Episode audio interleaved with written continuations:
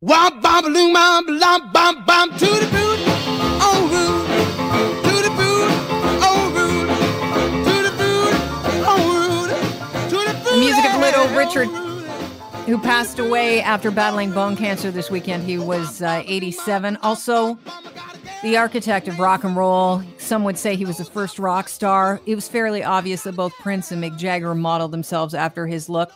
In fact, uh, I found some interesting audio of Mick Jagger talking about a song that you know, Lucille. Lucille. I mean, that was it. It was just, that was the best record, you know, that year. Yeah, uh, he just he loved him. Not so obvious as a fan. Bob Dylan. Apparently, he was in a, a Little Richard cover band in high school. Once quoted as saying, uh, "You know, he he wanted to be exactly like Little Richard." Thankfully for us, he wasn't because we already had Little Richard, and then we needed Bob Dylan. On the show right now, Alan Cross from the Ongoing History of New Music and a Journal of Musical Things. Huge, huge loss. Alan, immediately I thought we got to get Alan Cross on because Little Richard inspired everyone from, you know, Prince to Bob Dylan to, to the Rolling Stones, you name it. He inspired them and uh, just an interesting character. The holy trinity of rock and roll. You have Elvis, you have Chuck Berry, you have Little Richard. And of those three, Little Richard was the most flamboyant and the guy who really set the template for the uh, for what a rock star looked like, what a rock star said, how a rock star self promoted, how a rock star uh, dressed and did their hair. We have to remember that the first six Little Richard singles were flops. Nothing, nothing happened with them. But then there was a magical period between 1955 and 1957 where he released songs like Tutti Frutti and Long Tall Sally and so many and a few others. And then he never had another top 10 hit after 1958. But he did everything that he had to do in those two years with those songs that had this this driving sort of uh, the beat, the, the standing up playing the piano, the the whoops and the screams and the shrieks and the pompadour hair and the weird clothes and the makeup, all these things which would become standard operating procedure in the decades to come.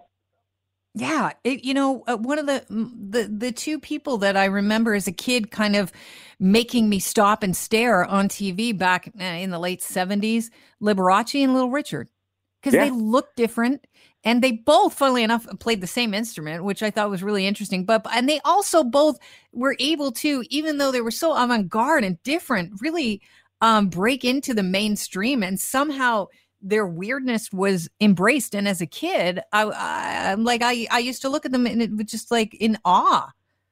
Yeah, now you got to remember that back in, in 55, 56, 57, we didn't get to see a lot of our rock stars because we didn't have music videos, we didn't have the uh, the internet, we didn't have they weren't always on TV, and when they were, it was a big deal. So we would see pictures in magazines, and we would infer what we wanted to from those pictures. And with Little Richard, you know, he was, you know, weird enough, cool enough, wild enough that he appealed not only to black kids but to white kids, and that's a that's a really important thing.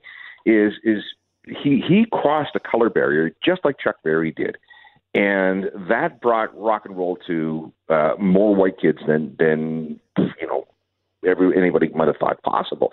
Which you know, if we go to to Paul McCartney and and uh, John Lennon and Brian Jones and Keith Richards and, and Mick Jagger, I mean, these were kids that were buying records from America, and they were digesting these R&B records and blues records, and then sending it back to America through their own lens. And as a result, we end up with some absolutely fantastic music. And you know, Little Richard was again a real, real self promoter, and he called himself the the innovator, the architect of, of, of rock and roll. He's not entirely wrong.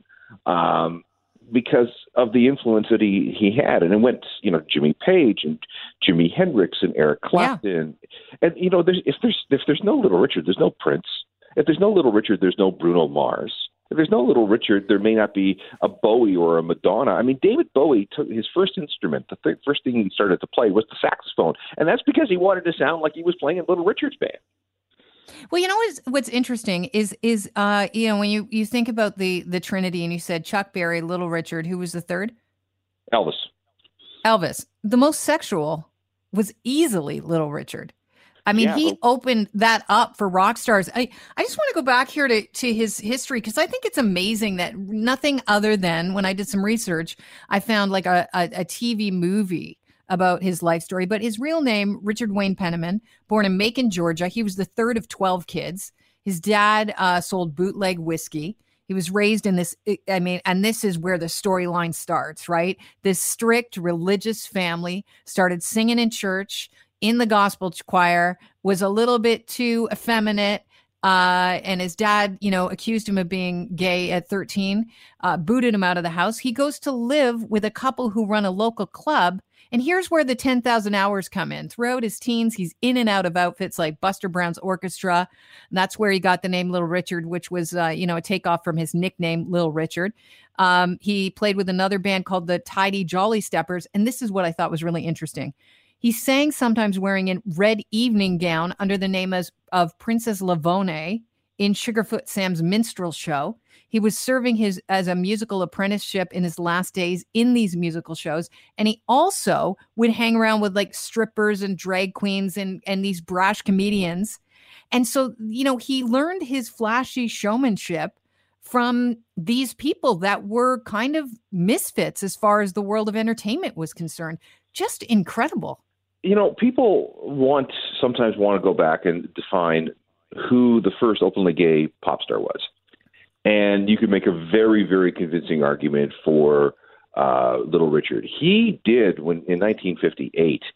He was in Newcastle, and he had some kind of come to Jesus moment where he realized that he was going down a very, very wicked path, and renounced all his rock and roll and sexual ways, and threw his jewelry into the uh, the harbor in Newcastle, Australia, and then quit rock and roll for about six years to become an ordained minister.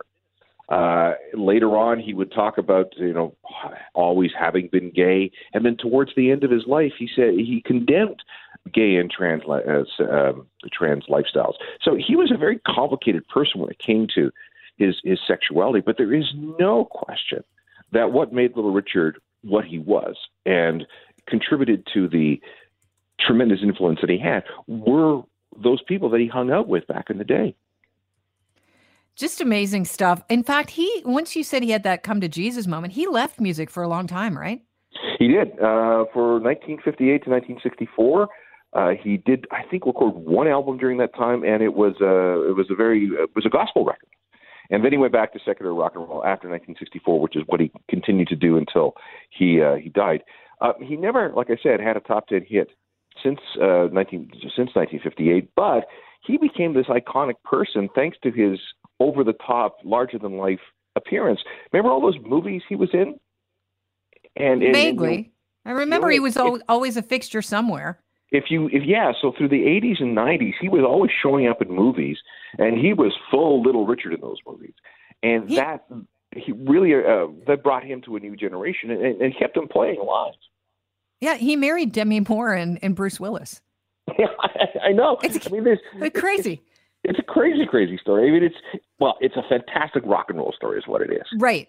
You know, and I think one of the most amazing things about Little Richard's life story is that he was such a larger than life character, but he never became a joke.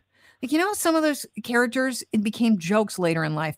It's like he was kind of always in on, I got a wink and a nod to this. Yeah, of course I'm out there, but he never became a joke, which is a, a, a remarkable thing, in my It, opinion. it, it is. I mean, people would look at Little Richard and say, you know, you're a bit of a weird guy, but that's as far as it really seemed to go. Um, considering that he did open himself up to a lot of criticism during a, a less enlightened time. Uh, yeah, you're right. He he was just Little Richard, and he was to be left alone because that's just who he was. Okay, so who's going to play him in the movie? Because we know there's got to be. It'll probably be a series on HBO, but who who would you cast? Eddie who could Murphy. you cast? Oh, you know what? I'm going to leave it at you. Uh, Your answer. You're the master. Good one. That's that's the guy I'd have. Alan, thanks so much for joining us. It's always a pleasure to talk about music with you. Unfortunately, at you know this moment, we're talking about the loss of uh, one of the greats. Yeah, and again, this is only something that we're going to have to deal with uh, over and over and over again. Yeah, well, it's a passage of time. Thank you so much. I appreciate your time. You bet. Cheers. That's Alan Cross from the Ongoing History of New Music and his uh, blog, A Journal of Musical Things. We are going to get up to date out of the global newsroom, and then it's on to hour number two of the show. Stick around.